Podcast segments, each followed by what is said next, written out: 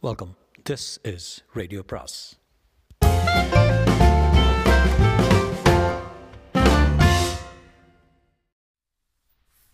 சுஜாதாவின் வேணியின் காதலன் பாகம் இரண்டு. வேணி வசிக்கும் பகுதி ரயில்வே லைனை ஒட்டி இருந்தது ரயில்வே லைனை ஒட்டி பல காரியங்கள் பாவங்கள் நடக்கும். அங்கு வசிப்பவர்கள் பஞ்சாலை குட்ஷெட் லாரிகளுக்கு சம்பந்தப்பட்டவர்கள் ஓடு வேய்ந்த தாழ்ந்த வீடுகள் கட்சி கொடிகள் மரத்தடி மேடையின் நிழலில் கேரம் விளையாடும் சோம்பேறிகள் எல்லாம் உண்டு. இந்த பேட்டையில் புதியவர் நுழைந்தால் அரை நிமிடத்தில் வழி தவறி தவறிவிடுவார்கள். வேணி தீர்மானமாகத்தான் நடந்தால்? அவளுக்கு அவள் அப்பன் வேல்முத்து வழக்கம் போல செல்லும் சாராய் கடை தெரியும். காசை எல்லாம் குடித்து தீர்ப்பதற்கு முன் அப்பனிடமிருந்து வசூல் பண்ண வேண்டும். வாசல் ஈ மொய்த்த வடை விற்க அங்கங்கே கழுத்தில் கருப்பு கயிறும் லுங்கியுமாக இளைஞர்கள் தள்ளாடி கொண்டிருக்க. பாபா பாபா என்று எட்டி பார்த்து விசி விழித்தாள். அவளுக்கு உள்ளே போக பிடிக்கவில்லை. ஏ வேலை உன் பொண்ணுடா? வாமா கண்ணே. ஐய் வளர்ந்துருச்சே.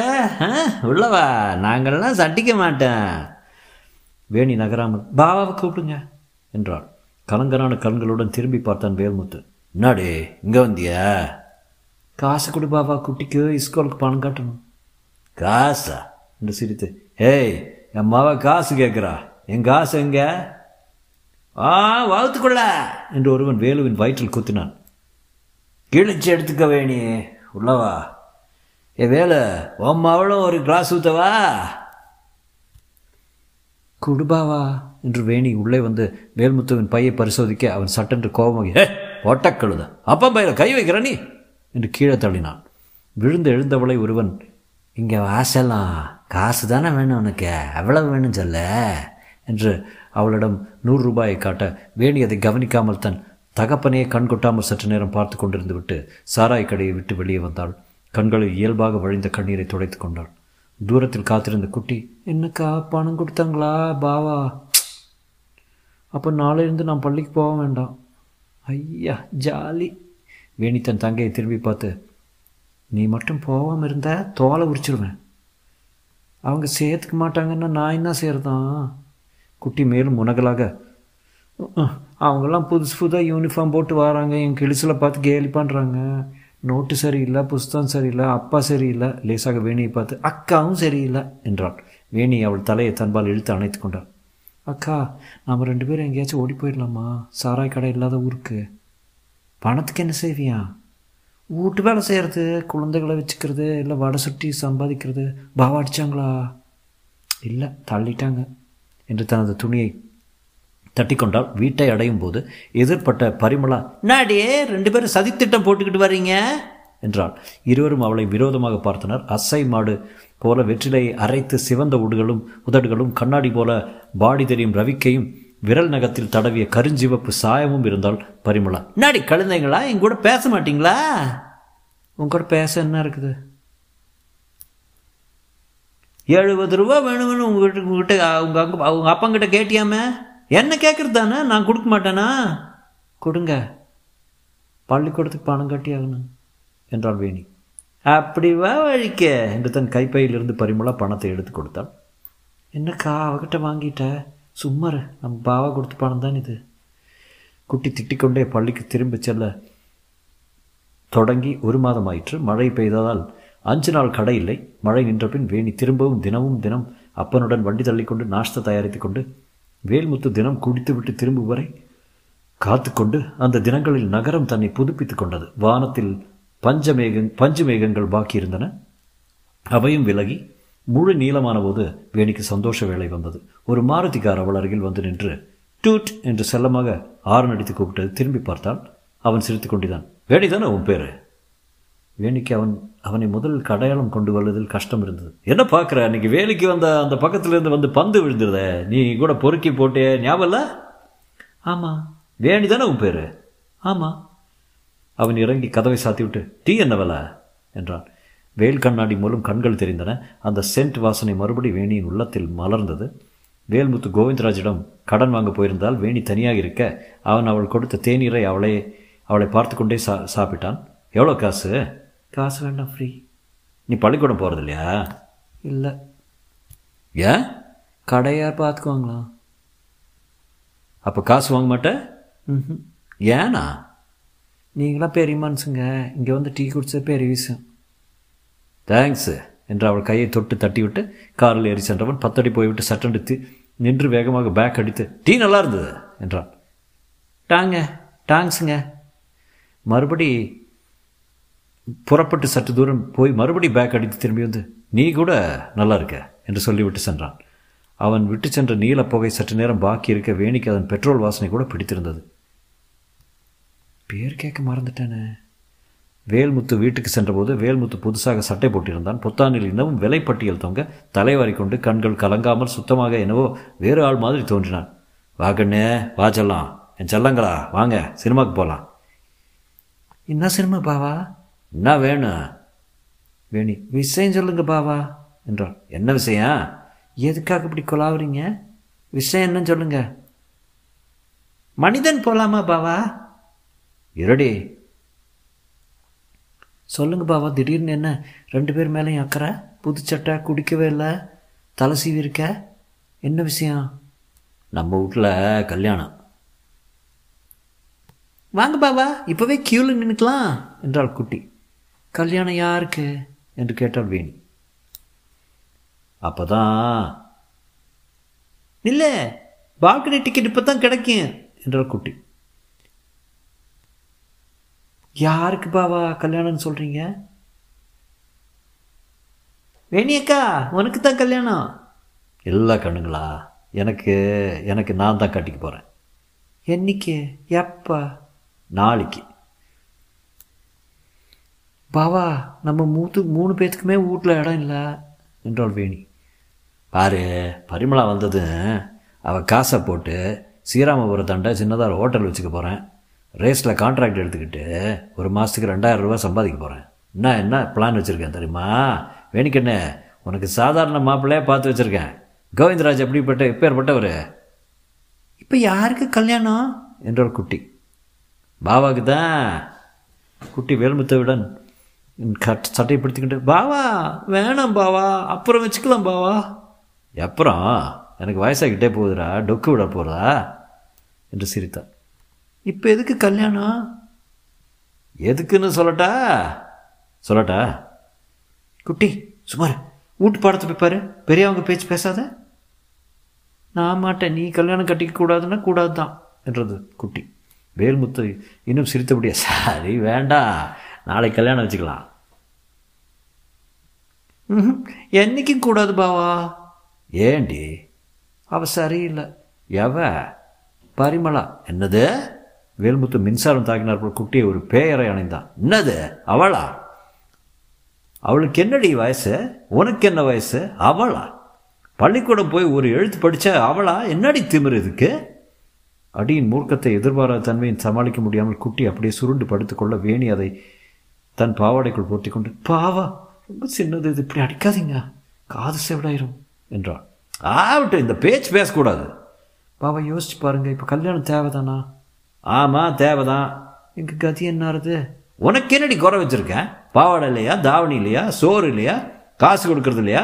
சினிமா போகணுன்னு காசு கொடுக்க மாட்டேன்னு எப்போ வச்சு சொல்லியிருக்கேனா? பார்வேணியே பரிமளா ரொம்ப நல்லவ தங்க கட்டி. அதுக்கிட்ட முதல் முதல் போட நிறைய பணம் இருக்குது உன்னே உன்னைய நெசம் அம்மாவை போல் வச்சுருக்கேன். உனக்கு வேலை பங்கு குறையும். உன் பாவா உனக்கு கெடுதல் எதுவும் பண்ணுவானா? கோவிந்தராஜும் முனியப்பாவும் உன் மேலே அத்தனை ஆசை வச்சுருக்காங்க தெரியுமா? உனக்கு நல்ல மாப்பிள்ளை தேட பணம் சம்பாதிக்க தானே இந்த கல்யாணமே? வேணிக்கு புரியவில்லை. மையமாக தலையாட்டினார் இப்போ வந்துருச்சு பாரு சிரிப்பு. அடுத்த வாரம் கல்யாணம் நடந்தது. டேப் வைத்து பிபி நாயனம் வைத்து சந்து பயன்கள் எல்லாம் நாட்டியம் ஆடியது வேடிக்கையாக இருந்தது. பரிமளா அவங்க ஊர் பழக்கம் ஊர் வழக்கம் என்று முன்னந்தலையில் செவந்தி பூவும் இடுப்பில் பித்தளை ஒட்டியானவும் அணிந்து கொண்டு வெற்றிலை போட்டிருந்தால் சதா பேசிக்கொண்டே இருந்தால் எல்லாருக்கும் கிளாஸில் கிளாஸில் சாராயம் அளிக்கப்பட்டது. முனியப்பா நிறைய குடித்தான். கோவிந்தராஜ் வேணியை சைஸ் பண்ண பல தடவை முயன்றான்.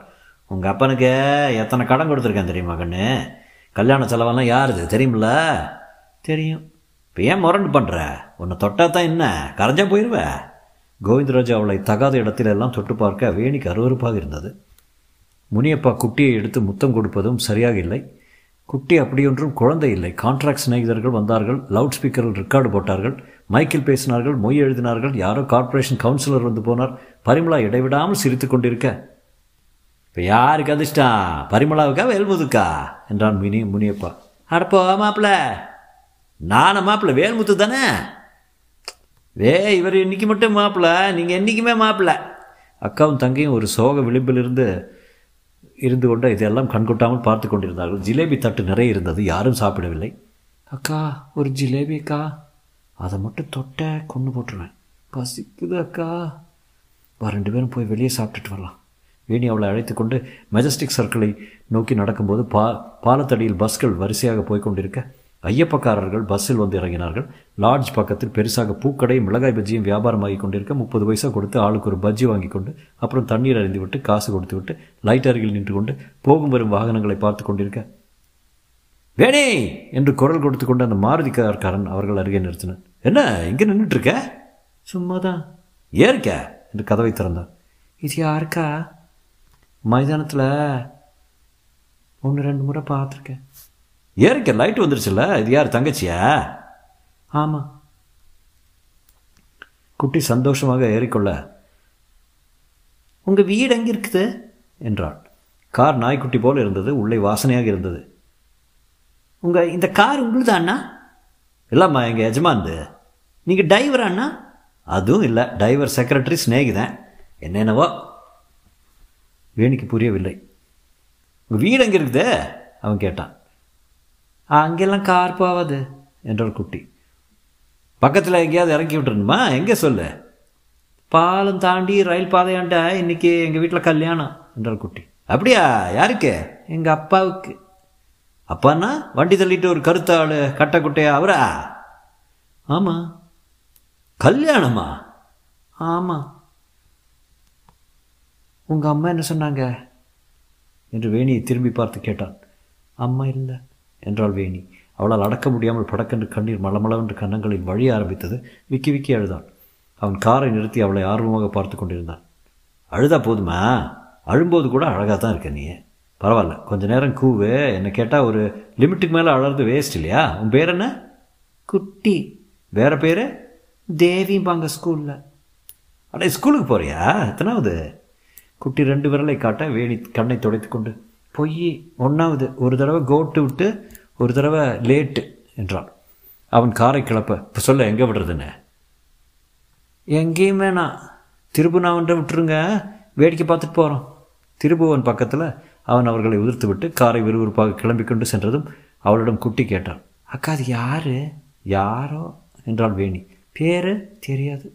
உன் பேர் தெரிஞ்சிருக்க? ஆமாம் நீங்கள் ரெண்டு பேரும் லவ்வர்ஸா? பொடி. வேணிக்கு இப்போது மனசில் இருந்த கனமெல்லாம் குறைந்திருந்தது. பாடலம் போல கூட இருந்தது. லல்ல என்றாள். நிச்சயம் இது லவ்வர் தான் என்றாள் குட்டி. அடுத்தது உன் கல்யாணமா? அதான் பேர் கூட தெரியாதுடி. பைத்தியமே பேரெல்லாம் தெரிய வேண்டாம்னு ஒரு படத்தில் படத்தில் வந்தது பார்த்துக்கிட்டா போதுமா? பின்னால் லல்லலா தானா? குட்டி பாலத்தருகே டான்ஸ் ஆடிக்கொண்டு திரும்ப வீடு சென்றபோது இருள் கவிந்து விட்டது. பந்தலில் வரிசையாக இலை போட்டு பெட்ரோமாக்ஸ் வெளிச்சத்தில் பல பேர் சாப்பிட்டு கொண்டிருந்தார்கள். வேட்டியை டாப்பா கட் டாப்பா கட்டு கட்டிக்கொண்டு கோவிந்தராஜும் முனியப்பாவும் பரிமாறிக்கொண்டிருக்க வேணி வந்ததும் எங்கே போயிட்டா என்றான் வேல்முத்து. சும்மா என்றாள். வேல்முத்தும் கோவிந்தராஜும் தள்ளாடி கொண்டு வந்தார்கள். வேலை அடுத்தது யார் கல்யாணம்? வேணி கல்யாணம் தான். மாப்பிள்ளை யார்? வேற யார்? கோவிந்தராஜு நீங்கள் தான் ஞாபகம் இருக்குதுல்ல? கொடுத்த வாக்கு. கோவிந்தராஜ் வேணியை பார்த்து பாரு உங்கள் அப்பனுக்கு எத்தனை கடன் கொடுத்துருக்கேன் தெரியுமில்ல? என்றான். சாராயத்தில் இன்னும் தள்ளாடி கொண்டிருந்தான். ஆண் பிள்ளைகள் அனைவருமே அதிகப்படியாக குடித்திருந்தார்கள். வீட்டுக்குள் மாலையெல்லாம் போட்டு மஞ்சள் பூவை படுக்கையில் தூவி முதலிரவுக்கு தயார் செய்து கொண்டிருக்க கோவிந்தராஜ் வேணியை காட்டி அடுத்தது நம்ம கல்யாணம் தான். எப்போ வச்சுக்குவான்? சொல்லு. மின்சார் வேனரில் வச்சுக்குவாமா? அதை கான்ட்ராக்ட் எடுத்ததே நானும் முனியப்பாவும் தானே? அங்கேயே வச்சுக்குவான். உங்கள் அப்பங்கிட்ட நான் கடன்லாம் திருப்பி கேட்பேனா? கண்ணு வேணி அவனை நேராக பார்த்து ஐயா உங்களுக்கு பாவா எத்தனை கடன் தரணும்? என்று கேட்டாள். அது இருக்குமா கணக்கு வழக்கு இல்லாமல் எத்தனை சொல்லுங்களேன் வீட்லேயாவது கணக்கு வச்சுருப்பீங்கள எதுக்கு உனக்கெல்லாம் அந்த கணக்கு? அதை எப்படியாவது தீர்த்து வைக்க முயற்சி பண்ணி பார்க்குறேன். கோவிந்தராஜு கண்களில் நீர் வர சிரித்து வேம்புத்த உன் பொண்ணு என்ன பேசுது பத்தியா? கடனை திருப்பி தரப்போகுதான் வேல்முத்து அங்கிருந்தே சிரித்தான். அது பேச்செல்லாம் கேட்காத நீயே. அது உனக்கு தான் தீர்மானிச்சிருக்குல்ல? பாவா இது என்ன வியாபாரமா பாவா? உங்களுக்கு என்ன வச்சு கடன் வாங்குறதுக்கு என்ன உரிமை இருக்குது? வேல்முத்து சிரித்து. கல்யாண நாள் இல்லை. நாமெல்லாம் சந்தோஷமாக இருக்கணும்ல. போய் பாலை காய்ச்சிட்டு வா. நானும் பரிமளாவும் முதலிரவு பண்ண போகிறோம்ல ஆயிரம் இரவுகள் வருவதுண்டு அதனால் இதுதான் முதலிரவு பரிமளாவுக்கா உனக்காடா? ரெண்டு பேத்துக்குமே. இல்லை. அடப்போ நாயினா நான் இன்னுமே கன்னி பொண்ணு இல்லை என்றாள் பரிமுறா. குட்டி அதையெல்லாம் ஆர்வமாக கேட்டுக்கொண்டிருந்தது. வேணிக்கு எரிச்சலாக வந்தது. அக்கா ராத்திரி எங்கே படுத்துக்க போகிறோம் ஆமாம் இப்போ அதுதான் முக்கியம். கோவிந்தராஜாவை அழைத்து போக கார் வந்திருந்தது. வேணையே வேணையே எங்கூட ஒரு ரைடு வர்றியா? ரெண்டு பேரும் தனியாக போய் வரலாம். லேக் வியூவில் ஐஸ்கிரீம் வாங்கி தரேன். ஒன்றும் வேண்டாம். எத்தனை கடன்னு மட்டும் சொல்லிடுங்க. சரி அதானே ஆசை? சொல்லிட்டா போகுதே வேணி அந்த கூட்டம் ஓயும் வரை காத்திருந்து விட்டு வீட்டுக்கு உள்ளே போக அவள் பின்னாலே குட்டியும் வந்தால் நடுக்கூடத்தில் பெட்ரோல் மார்க்ஸ் வைத்து கயிற்றுக்கட்டில் மெத்தை போட்டு அலங்காரம் பண்ணியிருக்க பரிமளாதன் மேல் சந்தனம் இறைத்து ஊதுபத்தி வச்சிரு வேணி என்றான். வேணி அவளை பார்த்து இந்த மாதிரி நான் அதிகாரம் பண்ண முடியாது தெரியுமில்ல? பரிமளா சிரித்தது இன்னமும் எரிச்சலாக இருந்தது. பால் காய்ச்சிட்டு வருவியா? மாட்டேன். உங்கள் அப்பங்கிட்ட சொன்னால் செவுட்டில் அறிவான் தெரியுமில்ல சொல்லிக்கா. வேணிக்கண்ணே என் கூட ஸ்நேகமாக இருக்கிறதுல உனக்கு தான் நல்லது. இப்போவே சொல்லிட்டேன். வேணி தன் பாயையும் தலையணையும் போர்வையும் எடுத்துக்கொண்டு வெளியே சென்றாள். அவளை தொடர்ந்து ஒட்டிக்கொண்டு பரிமளாவை விரோதமாக பார்த்து கொண்டு குட்டியும் சென்றாள். எங்கே பாரு எங்கே உனக்கு என்ன எத்தனை நாளைக்கு பார்த்துருவோம் வேல்முத்து இப்போது உள்ளே வந்தவன் முழு போதையில் இருந்தான். தள்ளாடி கொண்டு படுக்கையில் விழுந்தான். பாரு இந்த மாதிரி குடிக்கிறது இதுதான் கடைசி தடவை தெரியுமில்ல? என்றாள் பரிமளா. தெரியும். இப்போ இன்னும் ஒன்றே ஒன்று கொடுத்துரு. இதுதான் லாஸ்ட்டு அந்த ஆள்கிட்ட கடன் வாங்கியிருக்கியா? காடன்லாம் தீர்ந்துடுச்சு என்று படுக்கையில் விழுந்தான். கொடிகாரம் கூட முதலீடு பண்ண பழக்கம் இல்லையா? நாளைக்கு எழுந்து கடைக்கு போவியா இல்லையா? வேல்முத்து படுத்தபடியே தூங்கி போயிருந்தான். வேணி வெளியே பூசப்பட்ட தரையில் தெருவிளக்கு விச வெளிச்சத்தில் படுத்திருக்க பரிமளா வெளியே வந்து உள்ளவா வேணி உள்ளே வந்து படுத்துக்க. உள்ள விசேஷமாக ஒன்றும் நடக்கலை. வேணி பதில் சொல்லாமல் இருக்க? சின்னவளை நீ வா ஏன்? குட்டி நீ நாசமாக போவே என்று கரித்து கையை அவள் பால் சொடக்கினாள். பரிமளா சிரித்தாள். பாராட்டி போவாங்களேன் குளிர்காய்ங்க தவியுங்க. நல்லத்தனமாக சொன்னால் வரமாட்டேன். அப்போ எழுந்ததும் நாலு போர்டு போட்டால் தான் சரி. வேணி விழித்திருந்தால் அவளுக்கு குழப்பமாக இருந்தது. ஓடி போயுள்ளலாம் என்று தோன்றியது. எப்படி எங்கே என்று புரியவில்லை. குட்டியை விட்டு விட்டு போய்விட்டாள். அது முடியாது. யார் படிக்க வைப்பார்கள்? பரிமளா அதை வீட்டு வேலைக்கு வைத்து விடுவாள். கடையை யார் பார்த்து கொள்வது? பாவா செய்தது அநியாயம். இந்த பரிமளா பாவாவிடம் மிச்சம் இருக்கும் காசையெல்லாம் எடுத்து விடப் போகிறாள். எடுத்துக்கொண்டு எங்கள் இருவரையும் துரத்தி விடப் போகிறாள். அதை தடுக்க வேண்டும் என்று வேணியின் இள மனசுக்குள் எண்ணங்கள் ஓடின. பரிமளா வீட்டுக்கு வெளியே வந்து உட்கார்ந்து கொண்டாள். உள்ளே பாவா குரட்டை விடும் சப்தம் கேட்டது. வேணி அவள் இருக்கும் பக்கமே திரும்பாமல் அந்த பக்கம் பார்த்து கொண்டு படுத்துக்கொண்டாள் நீ தூங்கல எனக்கு தெரியுங்கன்னு வேணி குட்டி இறுக கட்டிக்கொண்டால் இருவரில் இருவரின் கரங்களும் சேர்த்து கோர்த்து கொண்டன. வேணியே என்னை விரோதமாக நினச்சிக்காத. தனியாக இருக்க எனக்கு பயமாக இருக்குது. அதுக்காக தான் உங்கள் அப்பனை கல்யாணம் கட்டிக்கிட்டேன். உங்கள் ரெண்டு பேர்த்தையும் துரத்தி விடுவேன்னு நினைக்காத. நானும் உன்ன மாதிரி வளர்ந்தவ தான். எனக்கு வீட்டு வேலை சமையல் வேலை எல்லாம் தெரியும். உங்கள் ரெண்டு பேர்த்தையும் நல்லாவே வளர்ப்பேன் நல்லாவே காப்பாற்றுவேன் ஆனால் மொத மொதல் ஸ்நேகிதம் வேணும். என்னை மூஞ்சில் அரைஞ்சு அடித்தாப்புல யாராவது பேசினாங்கன்னா எனக்கு கேட்ட கோபம் வந்துடும் அப்புறம் அவங்கள கிட்ட கிட்ட சேர்க்கவே மாட்டேன். எனக்கு மானம் தான் பெருசு. என்ன பேச மாட்டியா? வேணி பேசாமல் இருந்தாள் சரி ஒரே ஒரு வார்த்தை பதில் சொல்லு. நான் உங்கள் வீட்டில் இருக்கணுமா? போயிடணுமா அது உங்கள் இஷ்டம். அப்பாடா மொத மொதல் உன் குரல் வெளி வருது. சரி உன் இஷ்டம் என்ன? நீ இருக்கணுங்கிறியா போகணுங்கிறியா? நான் சொன்னால் யார் கேட்க போகிறாங்க சொல்லு நான் கேட்குறேன் சொல்லு. என்னை நெசமாக கேட்டால் நீங்கள் வேண்டாம். எங்கள் வீட்டில் இருக்கிறது உங்களுக்கு இடம் இல்லை பணம் இல்லை. அதனால் நான் வேண்டாங்கிறேன். சரி நான் போயிடுறேன். நீயா பரிமளா அக்கா வாங்கன்னு என்னை வந்து கூப்பிட்ற வரைக்கும் நான் இந்த வீட்டுக்கு படி மிடிக்க போகிறதில்ல என்ன சரி தானே இது பாவக்கிட்ட சொல்லுங்கள் அவங்க எழுந்து உடனே எங்களை பொ பொத்து போட்டு பொத்து பொத்துன்னு அடிப்பாங்க. அதுக்கு தானே இந்த நாடகம் எல்லாம் இல்லை நான் வேல்முத்துக்கிட்ட இதை சொல்ல மாட்டேன். வேண்டாங்க நீங்கள் உங்கள் இஷ்டப்படி வாங்க இருந்துக்குங்க. எங்கள் ரெண்டு பேர்த்தையும் வேணால் துரத்தி விட்ருங்க எனக்கு என்ன வேணால் செய்யுங்க உங்களுக்கு உரிமை இருக்குது. பரிமளா அவளை பார்த்து புன்னகை செய்தாள். நானும் வயசில் அப்படித்தான் இருந்தேன். ஏ குட்டி வாடி பல் விளக்கு போகலாம் பைப் குழாய்க்கு இனிமேல் அங்கே தான் நமக்கு வாழ்வு. பரிமளா அவளை சற்று நேரம் உணர்ச்சி இல்லாமல் பார்த்து கொண்டிருந்து விட்டு புறப்பட புறப்பட்டு போகும்போது அவள் நகைகள் ஒலித்தன. வேணி உள்ளே போனால் கட்டில் அரைகுறையாக படுத்திருந்த பாபாவை பார்த்தாள். மெல்ல காலை வெளிச்சம் அவன் மேல் பறவை வாய் திறந்து பெரிய குரட்டையாக ஒலித்து கொண்டே தூங்கி கொண்டிருந்தான். வேணி கடைக்கு உண்டான பாத்திரங்களை எடுத்து சென்று கழுவ ஆரம்பிக்க குட்டி தன் பாட புத்தகங்களை சேகரித்து சேகரித்து வீட்டு பாடம் எழுத தொடங்கினாள். பாத்திரம் கழுவின பின் வழக்கம் போல பாவா பாபா என்று தகப்பனை எழுப்பினான் அவன் எழுந்ததும் பக்கத்தில் தடவி பார்த்தான். எங்கே பரிமளா? தெரியாது பாவா எப்போ எழுந்து போயிட்டாங்கன்னு நினைக்கிறேன். பாவா கடைக்கு கடைக்கு போகிறோம்ல வேல்முத்து யோசித்து பார்த்தேன். ஆமாம் ஆமாம் போவான் பின்ன என்ன செய்ய? கல்யாணம் பண்ணிக்கிட்டாலும் பொறுப்பு ஜாஸ்தியாகவே இருந்து போயிடுச்சுல்ல ரொம்ப களைப்பாக இருக்கீங்களே. பரவாயில்ல சமாளிச்சுக்குவேன். வேணி என்று குறைவாக அழைத்தான். என்ன பாவா என் மேலே கோபம் தானே உனக்கு? ஆமாம் கோபம் போகணுன்னா என்ன செய்யணும் அந்த கோவிந்தராஜ்கிட்ட எத்தனை கடன் வாங்கியிருக்கேன்னு சொல்லுங்கள் எதுக்கு? அடைக்கணும். அடைச்சாச்சுன்னு சொன்னேன்ல. மத்தியானம் பரிமளா கடை பக்கம் வந்திருந்தாள் எல்லாம் சரியாக இருக்குது. பொண்ணு கோபம் தான் இன்னும் போகலை. என் மேலேயே கோபம் போகலையே. வேணி ஸ்டோருக்கு போய் ஒரு லிட்டர் கடலெண்ணெய் வாங்கி வருவியா என்று கேட்டான். வேணி கிளம்பி ஸ்டோருக்கு அருகில் செல்லும்போது அவனை மறுபடி பார்த்தாள் அருகே காரை நிறுத்தி என் பேர் கேட்கவே இல்லையே நீயே. காதல் பண்ணுறதுக்கு பேர் வேணுமா வேண்டாமா? என்றான். திரும்பி பார்த்தாள் உன் பேர் வேணி. மறக்கல பார்த்தியா லேசாக சிரித்தாள். வேணி என் கூட கோவா வர்றியா? வேணி அவனை ஆச்சரியத்துடன் பார்த்தாள் எங்கே போகணும்? கோவா? கோவா கேள்விப்பட்டதில்ல? இல்லை. அது எங்கே இருக்கு மல்லேஸ்வரம் தாண்டியா? அவன் சிரித்து நிஜமாவே நீ மல்லேஸ்வரம் தாண்டி போனதில்லையா போல இருக்க வேணியே? உன் பேர் என்ன? சொல்லலையே. என் பேர் என்னன்னு வேணாம் உனக்கு அட பேர் சொல்லியா அண்ணா. என்னை மட்டும் வேணி வேணின்னு அடிக்கடி கூப்பிட்றப்ப? என் பேர் சொல்லி கூப்பிடுவியா? சொல்கிறேன் சொல்லு.